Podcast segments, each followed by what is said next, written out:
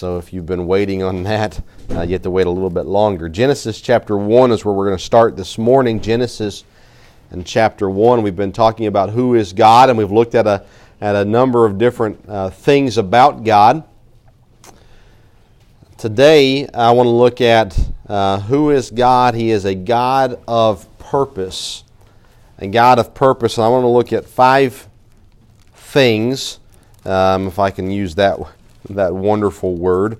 Uh, five things that we see God's purpose in uh, throughout Scripture.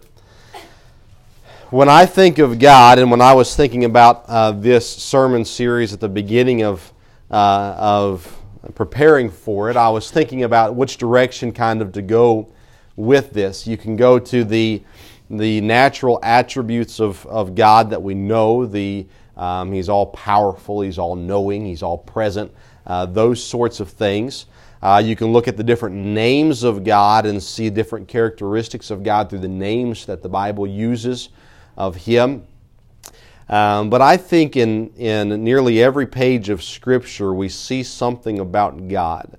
And I say nearly ever, there's some pages that are, that are just uh, uh, you know, so and so begot so and so, and you can learn things from God in that too. So I should, maybe it's every page of the Bible, uh, but nonetheless, we see all throughout Scripture things we can learn about God. But one of the things that always catches me, or always for whatever reason uh, um, encourages me, is that God, He's a God of order and a God of purpose. I was trying to think of the, the best way to title this one, and so I, I landed on a God of purpose. But I think you can, you can also say He's a God of order, and you can go into more details on that than what we're going to do today. But I see that uh, I was raised in a ministry, so I grew up in a camping ministry, church camping ministry. But I was raised uh, being taught the philosophy of ministry that for everything you do, you should have a purpose for it. It's not that everybody's going to agree with your purpose. It's not that everybody would do it the same way for the same purpose, but if you're going to do it, have a reason behind it. And, uh, and I believe that God, everything that God has done, He's done with a purpose. He's done it on purpose. We had a theme uh, uh, two years ago, uh, I believe it was now. Man, it's hard to think it was that long ago, but uh, on purpose. And we looked at Daniel. Daniel purposed in his heart that he would not defile himself uh, against God. And he chose, he had a purpose to do, to do so. Uh, God does things on purpose, and I think when we look into not only the fact that God does them on purpose, but the purpose behind why God did them, I think we can, we can understand God better and we can therefore worship God, honor God, obey God better as well. So I want us to see a couple things this morning. Um, five things, five purposes, so to say. Um, I guess I don't even know if that's the right terminology for it, but Genesis one, obviously, we're looking at creation.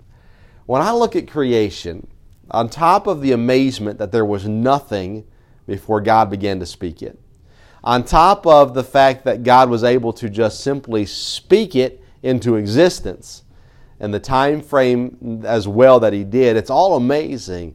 But to look at the purpose or the, uh, uh, the design, the order in which God did so, it has to remind us that God doesn't just flippantly do things. God does things with a purpose. Let's look in Genesis 1. Um, let's pray, and then we'll look at this. Don't really have a solid uh, just text passage today. So we'll, we'll pray first and then we'll read.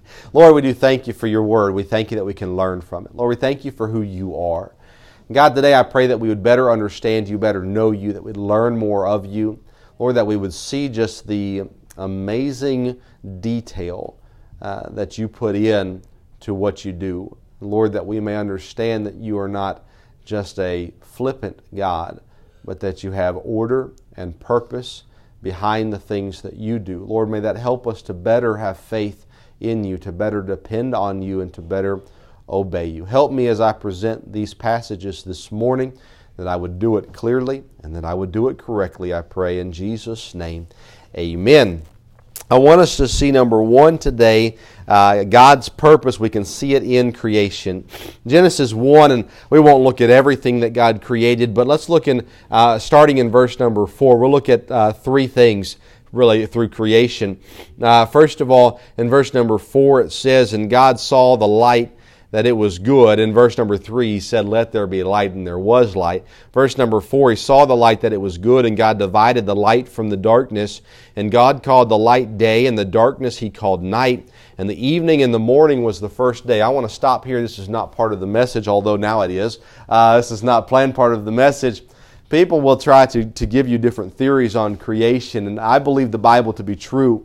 When the Bible says that the morning and the evening were the first day, I believe that to be a 24 hour period of time.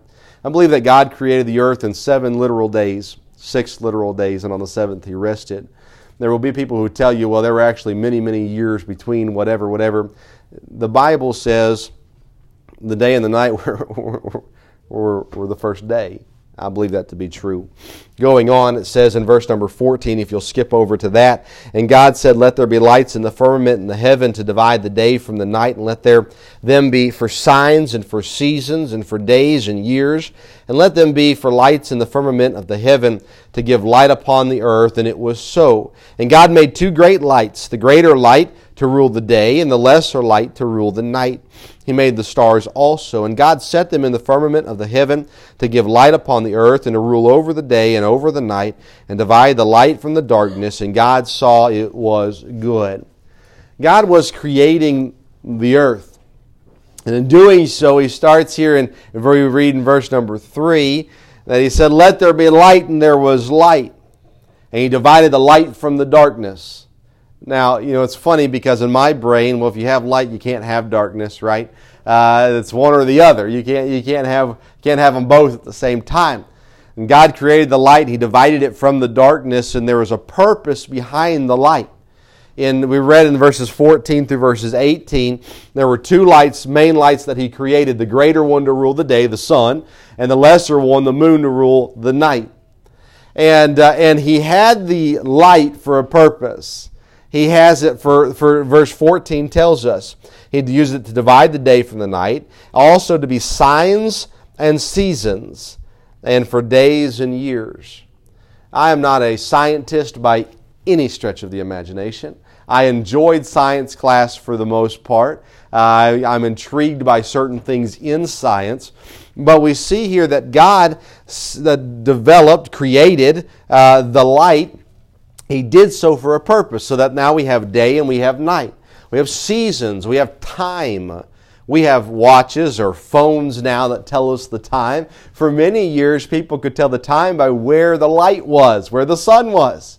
And they had their sundials and their different things like that. Uh, even today, people, if you get lost in the wilderness, you can use, if you know how to, a stick to figure out which way is north and which way is south by where the sun is uh, and where the shadow is off of the stick. Um, I like these little survivor shows that people go out and try to, to live for however long until they get rescued or whatever. I think it's neat. I've, I've bought too many survival things now since I've watched those shows. Um, and I cannot, but you, if you have a, a earbud, you can take the magnet out and tie it to a stick and it'll, it'll go north because of the compass. And I don't know how it works, but nonetheless, if I'm in the wilderness, I'm going to be like, that way is north. Great. What does that mean? I don't know. Um, all right, great. Uh, I was always just taught go downhill if you get lost. That's the way I was taught as a kid. If you're up on the mountain and you get lost, just go downhill. You'll find somebody eventually. Uh, so, I don't know. But, uh, anyways, God had a purpose between the light. God didn't just say, I'm bored. I don't know if you've ever heard a preacher say this. I have, and maybe I've even said it. I don't know. Uh, I hope not. But, uh, you know, God's sitting there in heaven, and, and He's just like there, and there's nothing there. It's just darkness. And He's like, I'm bored. I'm going to create a world. And he, so He throws out some people and some plants and some animals, kind of like we think of if you're building a little. I don't know, you see some of those trains that people build and they've got all the stuff built around it and everything. And uh, I think sometimes we minimize God in doing so. But God is creating the earth, and as He's doing so, He's placing things into the earth for purpose, for reason. I think that's important because at the end of the day, we're going to look at, at our purpose and understand that God didn't create light just because it's more fun than darkness. But God was precise in what he was doing. If you know, I'm sure you do, in the earth, I don't, I don't know if you believe in aliens and stuff like that.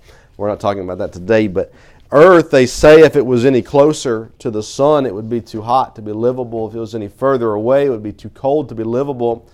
Uh, God is precise in what He's doing, He's got a purpose behind it. Is there a potential that there's life on another planet? That God created that and there's people living or things living somewhere else? Sure, I don't know. But, um, but the way that God made me as a human being and the way that God made you, we have to have certain temperatures to live and certain uh, uh, aspects around us, oxygen and things like that. God created all of that and He did it precisely and with order and with precision and with purpose. He created the light so that we could have seasons, so that we could have day and night. Uh, for the longest time, uh, nighttime would be the time, you know, when the sun went down, well, that was the end of the day. Couldn't work in the dark, so you'd work until until the sun went down, and then you'd go inside. You, you knew when dinner time was, you knew when, when it was time to get up based off of the sun. And, uh, and so God has provided all these things. Along with that, you think as well the way that God created the animals.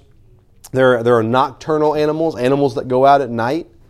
God created the night to work for those nocturnal animals. God created it to, to fit uh, each piece that He put into it. Look in verse 11, uh, and we see the plants that God created. He says, And God said, Let the earth bring forth grass and herb yielding seed, and fruit uh, tree yielding fruit after his kind, whose seed is in itself upon the earth. And it was so. I'm telling you, if you think about, if you know anything about biology, if you know anything about um, uh, plants and how they work, and how they reproduce, it is incredible to see the detail that God put into it. Here in verse 11, he says that a herb yielding seed and a fruit tree yielding fruit after his kind. Apple trees produce apple trees. How? Because they have seeds. Johnny Appleseed didn't come through and toss the seeds around and, and plant apple trees for the whole world.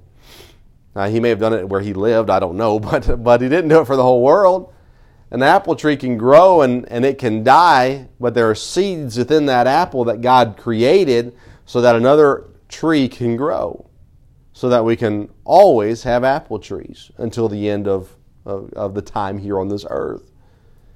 He produced uh, a herb yielding seed so that it could reproduce, so that it would not just be there until it died and then no more. Now, are there things that have been wiped off the earth? Sure, there, there are but that was for different reasons. But, but God created this world with purpose. Every aspect of this world had a purpose. Look in verse 29. It says, And God said, He's talking about with Adam now and Eve, and God said, Behold, I have given you every herb bearing seed, which is upon the face of all the earth, and every tree in which is the fruit of a tree yielding seed. To you it shall be for meat. This is before the fall.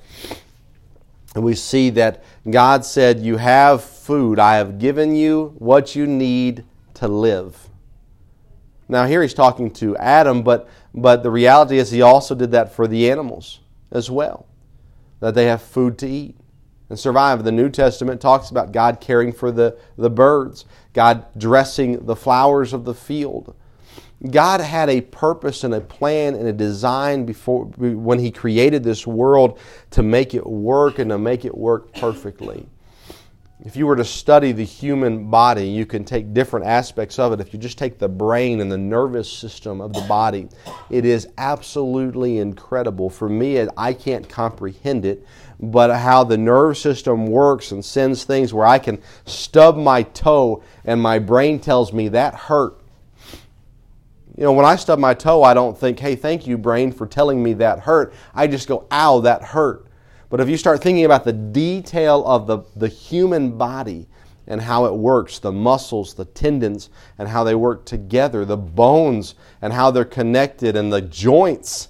You think about these things. You can't just screw a board together, two boards together, they don't bend if you do that. What do you have to do? You got to put a hinge on them so they bend. Well, God did that for us. He said, Here's a body. I don't want them walking around, you know, like this. So I'm going to give them some joints. Hey, looky there. We move now. We're, we're not the tin man anymore. God created with purpose and with plan and precision um, the world, the universe. Look in verse 26.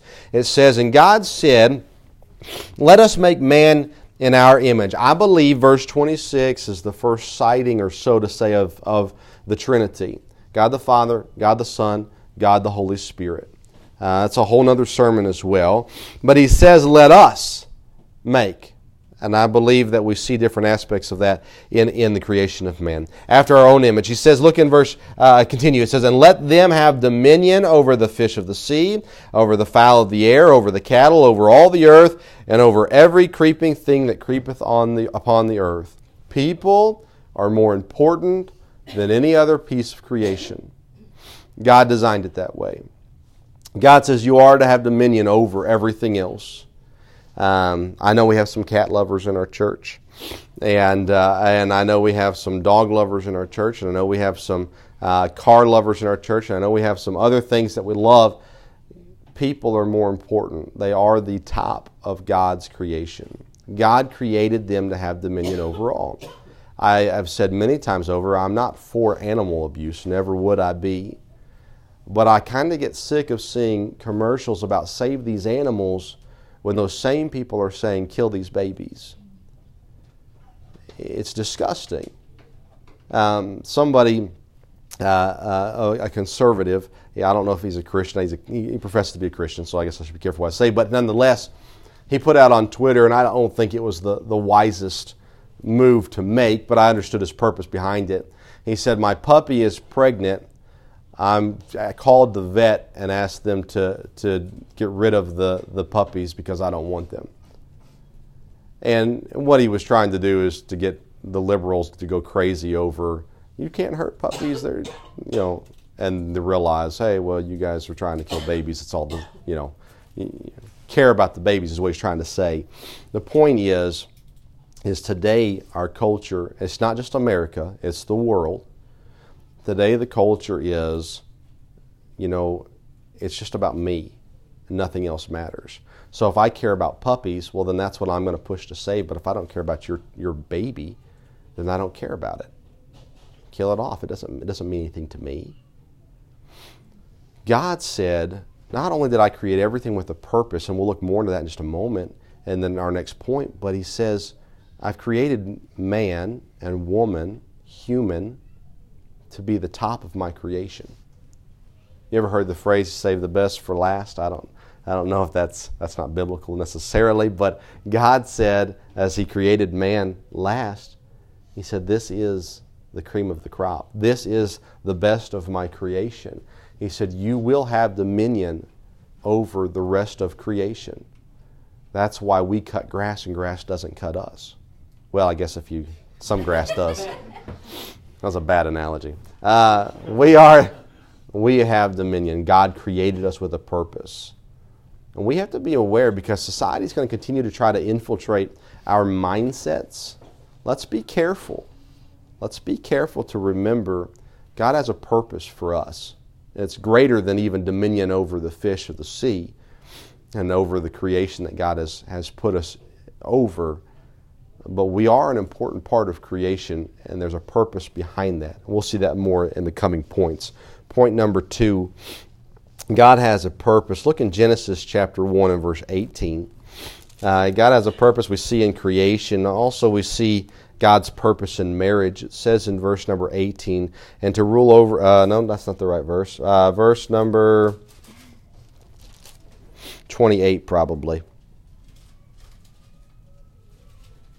Verse 27 So God created man in his own image. In the image of God created he him, male and female created he them. I don't know why I had verse 18 on there. Nonetheless, verse 27. Look in verse. Um,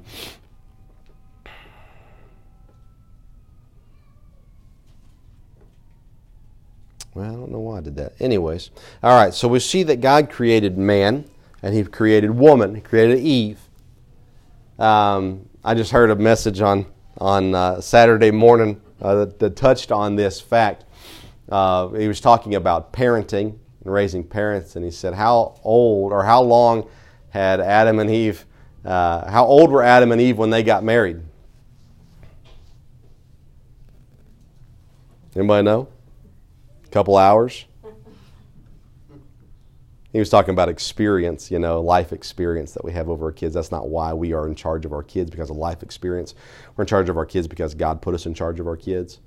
But uh, when he said that, I never thought about that before. How old were Adam and Eve when they got married?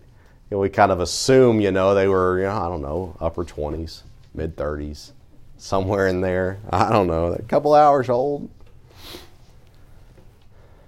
We have a society that is telling us what marriage is.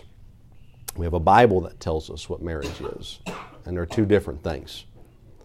The Methodists in the United Kingdom, I just heard yesterday as well in the drive home, are looking at changing their definition of marriage from what it is currently a man and a woman uh, instituted for, for a lifetime, and to change that to match what society is because they say it does not match current society.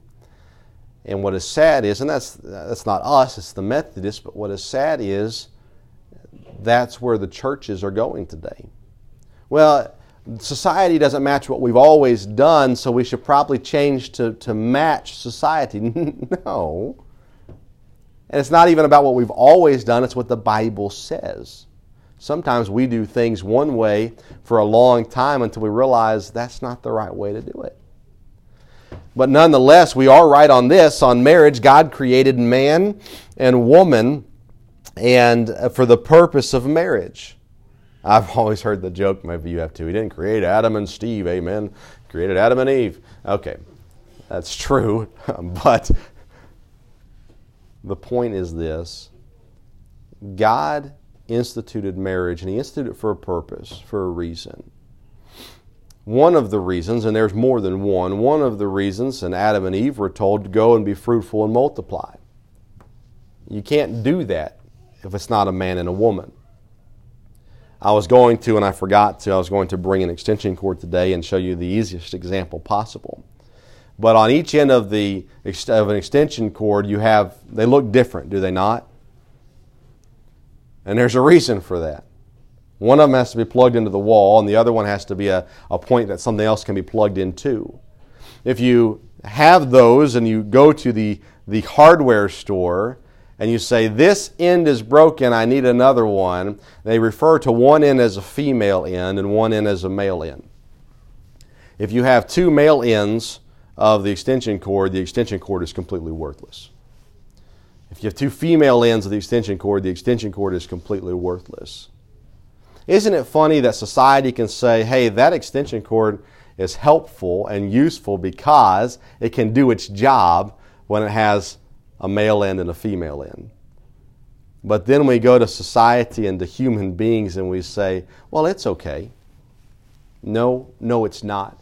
When the Bible is talking about homosexuality in the New Testament, I believe in the Old Testament as well, um, it refers to the point that it's unnatural. It's not the way that God created it. It does not work. And we have to, this is, it's a very touchy subject today. I have family members that the conversation is just really awkward and really hard. And I know that they've been hurt. And I know that we've been hurt because of it. But at the end of the day, I have to match the Bible. And if I say, well, I know the Bible says it's wrong, but, but hey, you're in love. Well, what have I done for them? Nothing, nothing but hurt. I've not helped them if I say, well, it's okay because you're in love. No, it's not okay. You can use different examples. It's, it really oftentimes will not matter if you're talking to someone who's in the middle of it. But, you know, I can be in love or I can love something. It doesn't mean it's good for me, right? Doesn't mean it's right always. And God says, I have created this and I've created it with a purpose. God has a purpose behind what He does, and there's reasons for it. And God says, when you go against my purpose, it's not going to work. God had a purpose, and we see it in creation. God had a purpose, and we see it in marriage, male and female. It's the way that God made it. It's the way that it works according to fulfilling the purpose that God had for it. Number three, I want us to turn to Genesis chapter 50. Genesis chapter 50. Kind of shift gears a little bit on this point. And we've talked about this in the past, so I don't know that we'll spend a lot of time on it this morning. Genesis chapter 50, look in verse number 19. Towards the end of the chapter, towards the end of the book, it says, And Joseph said unto them, You remember Joseph, right? He's talking to his brothers, and Joseph said unto them, Fear not, for I am in the place of God. Or excuse me, for he's asking the question, For am I in the place of God? He says, But as for you, you thought evil against me, but God meant it unto good to bring to pass as it is this day to save much people alive. I want us to remember God has a purpose for the things that He allows to come into your life. Joseph is one of the neatest examples of this. If you'll turn back to chapter 37 in Genesis, and we'll kind of see a little bit of the lead up to this event. We remember Joseph, uh, his dad, maybe not the best dad in the world. He had a favorite, a clear favorite. You're not supposed to have favorites. And if you do, you're not supposed to let anybody know about it. Uh, Joseph's dad had clear favorite. Joseph was his favorite son. One of the ways he showed that is he made Joseph a, a unique jacket, a unique coat, a coat of many colors. We know the story. Joseph had some dreams and he shared them with his brothers and he even shared it with his dad. And his dad said, Why are you telling everybody this? Be quiet. Look in Genesis 37 and verse number 19. It says, And they, Joseph's brothers, said one to another, Behold, this dreamer cometh. Come now, therefore, and let us slay him and cast him into some pit. And we will say, Some evil beast hath devoured him, and we shall see what will become of his dreams. Reuben heard it. He delivered him out of their hands and said, Let us not kill him. And Reuben said unto them, Shed no blood, but cast him into this pit uh, that is in the wilderness, and lay no hand upon him that he might rid that he might rid him out of their hands to deliver him to his father again. Look in verse 23, and it came to pass when Joseph was come unto his brethren that they stripped Joseph out of his coat, his coat of many colors that was on him, and they took him and cast him into a pit, and the pit was empty. There was no water in it. Skip over to verse 27. Come and let us sell him, they say, to the Ishmaelites, and let not our hand be upon him, for he is our brother and our flesh, and his brother were content. Joseph comes, they say, let's kill him. Reuben wisely says, let's not kill him. He had the intention to deliver him back to his dad again. They throw him in the pit. The Ishmaelites come. They sell him to the Ishmaelites. Why? Because they didn't want to be guilty of his murder. If he died under the Ishmaelites, they didn't care. They didn't care if he died. But if he died under the Ishmaelites, at least it wasn't under their hands. Okay, so in all of that, at what point do you think Joseph's brothers says, "Hey, this will be good for Joseph"? Not once. Nothing in these actions or these thoughts at any time were good for Joseph. Let's kill him. How's that good for Joseph? It's not. Let's throw him in this pit. How is that good for Joseph? Well, maybe it will rid him of his dreams. No, it was not good for Joseph. Let's sell him to the Ishmaelites. How is that good for Joseph? Well, he lived. Now he's going to live in slavery and probably die. None of that is good for Joseph. Yet, when Joseph's brothers come and stand before him and they are without food because of a famine, there was a leader that God gave wisdom to that said you need to store up food because there's a famine coming. Joseph's brothers come, they need food. There's a whole long story behind that.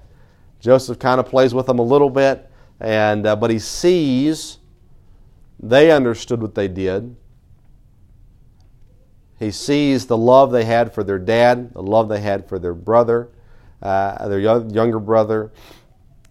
He, he eventually reveals himself to them. The family gets reunited, but then the father dies. And that's where we are in chapter 50. The father dies, and they go, This is not good. Our dad is now dead. What's to keep Joseph from finally getting his revenge on us? And Joseph says to them, You meant it for evil, but God had a purpose behind it. God meant it for good. We go through life and we go through different struggles and we go through different things and, and, and we just go, This isn't good. Now, if it's because of our sin, it isn't good. It's a consequence, which can be good in the end, the consequence. But it's not good when we do things, we're trying to do them for the good of ourselves oftentimes, and it ends up badly. But if we'll follow God, as you watch Joseph's life, it's incredible. It's a true story. You watch Joseph's life; it's incredible. You don't when he's when he goes to uh, into slavery, he's, he's bought by Potiphar, and what happens? He he immediately rises rises and gets promoted within Potiphar's house. He does things the right way consistently, just does what he's supposed to do. God takes care of him at every step of the way. Potiphar's wife lies about him he gets thrown into prison. He immediately rises, gets promoted in prison, and he has the God's hand on him every step of the way. And he is wise enough to see God protected him. God provided for him. God took care of him. So much so that when he had the opportunity, and no one, not even I, would blame him for killing his brothers or for putting them into slavery, he said, Guys, don't worry. I'm not God. I'm just Joseph. You may have meant it for evil, but God meant it for good. Had you not thrown me in that pit, I wouldn't have been able to give the advice to store up the food for the famine that was to come, and our whole nation would be wiped out. You see, we go through different things, but we need to understand that if we're obedient to God, God has a purpose for what's going on in your life. And even though Satan may mean it for evil, maybe uh, someone else in your life might have meant it for evil, God's got a purpose for it. Be faithful and let God's purpose play out the way it's supposed to. Turn with me to John chapter 3. We see God's purpose in creation, we see God's purpose in marriage, we see God's purpose in Joseph's life. And, and what we learn there in John chapter 3, we see God's purpose in sending Christ to this earth. John chapter 3, uh, starting in verse number uh, 14.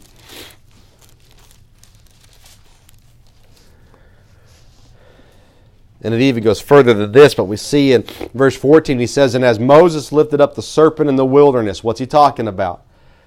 Moses was with the children of Israel, and there were snakes that were sent in, and they bit the people, and they were, they were dying.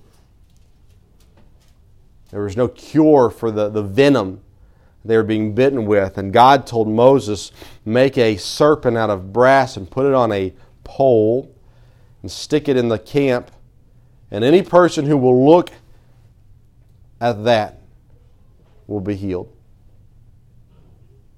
Years and years and years and years later, God says, just as Moses put a brass serpent on a stick,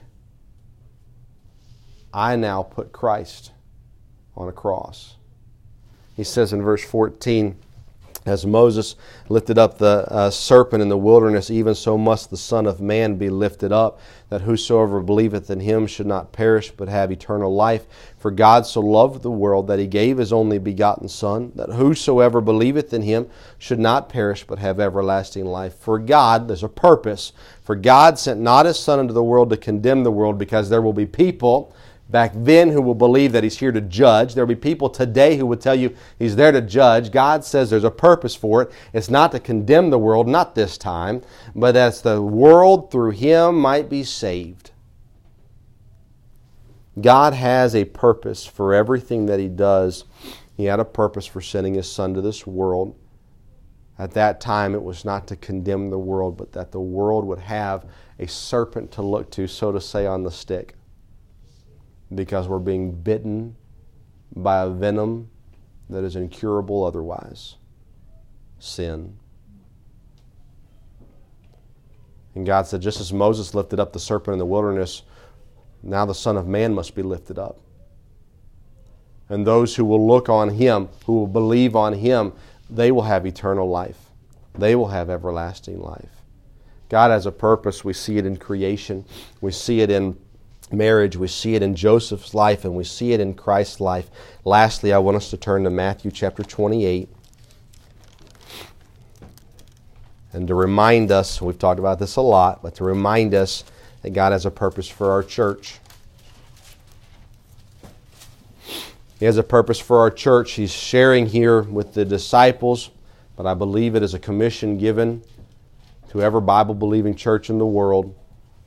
In verse 19, it says, Go ye therefore and teach all nations, baptizing them in the name of the Father, and the Son, and the Holy Ghost, teaching them to observe all things whatsoever I have commanded you. And lo, I am with you always, even unto the end of the earth, the world, excuse me. Amen. God has a purpose for our church. We're going to talk about this more in the afternoon service. But God has a purpose for our church, and, and although I don't know the, the end result of our church, I don't know the, uh, the ministries that we will have in the years to come, I don't know the, the reach that we will have in the years to come. I know this that God has a purpose for our church, and is to go into all the world and preach the gospel to every creature. But not just that, it's baptizing them after they, they believe on Christ. Then it is teaching them to observe all things whatsoever I have commanded you. What has God commanded you to do? He's commanded me to read my Bible, to study the Word, to get to know, know God on a personal level. He's commanded me to pray and to talk with God on a consistent basis. He's commanded me to go into all the world and tell them about Jesus. God says, for us as the church, I have a purpose for you. It is to reach the world with the gospel, it is to sow the seed. When people accept the gospel, it is our job then to teach. Sadly, for years, I would say, maybe before this time, but I would say especially in the last 20, 30, 40 years, churches have had a lot of problems with saying, hey, someone got saved, praise the Lord. And within weeks or months or years, they're nowhere to be found because no one took them in and said, okay, now this is where we go next. Great Commission is more than the gospel. It is more than someone being saved. being saved, we rejoice every time someone is saved. We never look down on that. But the Bible says don't stop there. Now teach. Show them what's next. How do we know what we're supposed to do? We have to learn. And is it not easier to learn when we have a teacher? Someone can be saved and they can read their Bible and God can, can teach them and grow them through their Bible. But a lot of the people that we'll see saved don't have a Bible. Today's time, it's not near as common as it used to be for Bibles to be in homes. Okay, well, I have a Bible. Now what? Read. Okay, well, where do I start reading that? The natural thing is the first page, right? Genesis chapter 1. Well, and that's fine, and that's good. But you know, pretty soon they're going to run into Chronicles. And they're going to go, what?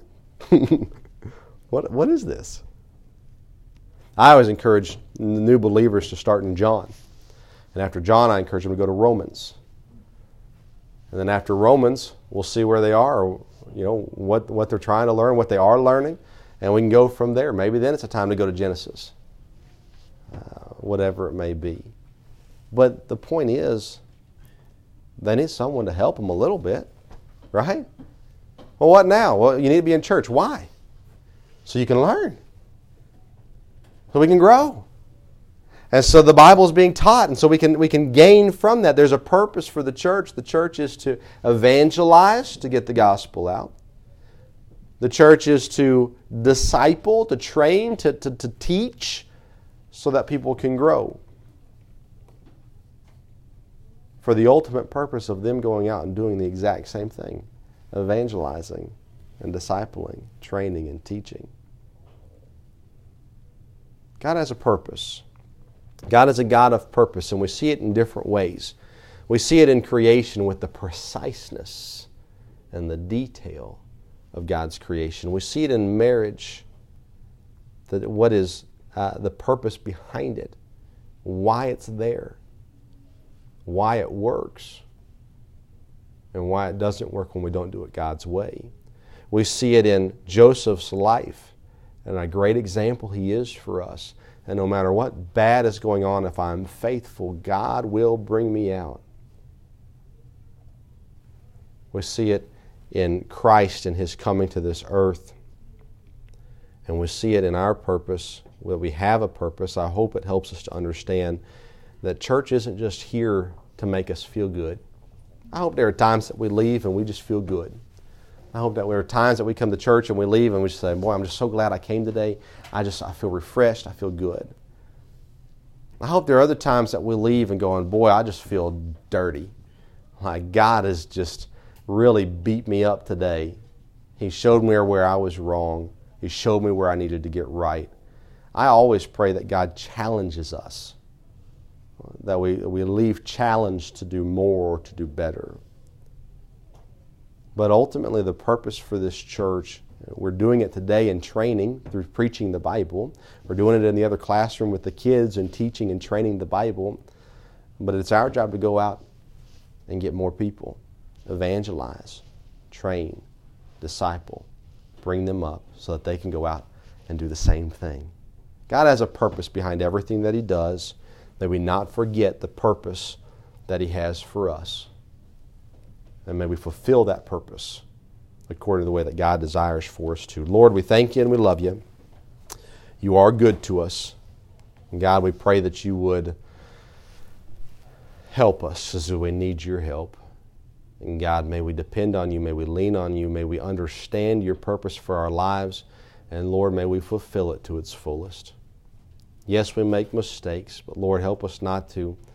Uh, help us to understand that when we make that mistake, that we come to you, Lord, that you forgive us, you're faithful to always do so, and then Lord, help us to get back to doing what we're supposed to do. Lord, I pray that this church will fulfill its purpose in the timing that you have set for it. Lord, bless us, use us, grow us. Lord, that we can be more for you. I pray for these other things that we've talked about today. I pray that we would see and understand in creation your design. Lord, I pray that in a time when we are being told you're not allowed to say that about marriage, Lord, I pray that we'd be faithful to stand on the truth of the Bible. God, that we would guard our hearts and our minds, that we would guard our children and their hearts and their minds. And Lord, that we will stand for truth. God, I pray that we'll look at Joseph's life and the example that he's given to us. Lord, that as we are faithful to understand, you have what is best for me in mind. So, Lord, may I be faithful to follow you. Lord, I thank you for the sending of your Son to this earth, not to destroy it and not to condemn it, but, Lord, to save it. And Lord, I'm so thankful for my parents that you put in my life that were faithful to share the gospel with me, for the pastor and the church that you put in my life as a young child, for the ministry that you put in my life as a young child, where I heard consistently the truth of the gospel until I understood my need for it. Lord, I pray that you would help us to be faithful, to be thankful for your saving grace. Lord, I pray that you would help us as a church, again, to fulfill your purpose for us. And Lord, you will get all of the honor and you will get all of the glory. We pray all this in Jesus' name. Amen. All right. Thank you for your good attention this morning. Uh, let's go ahead and get set up for lunch. And once every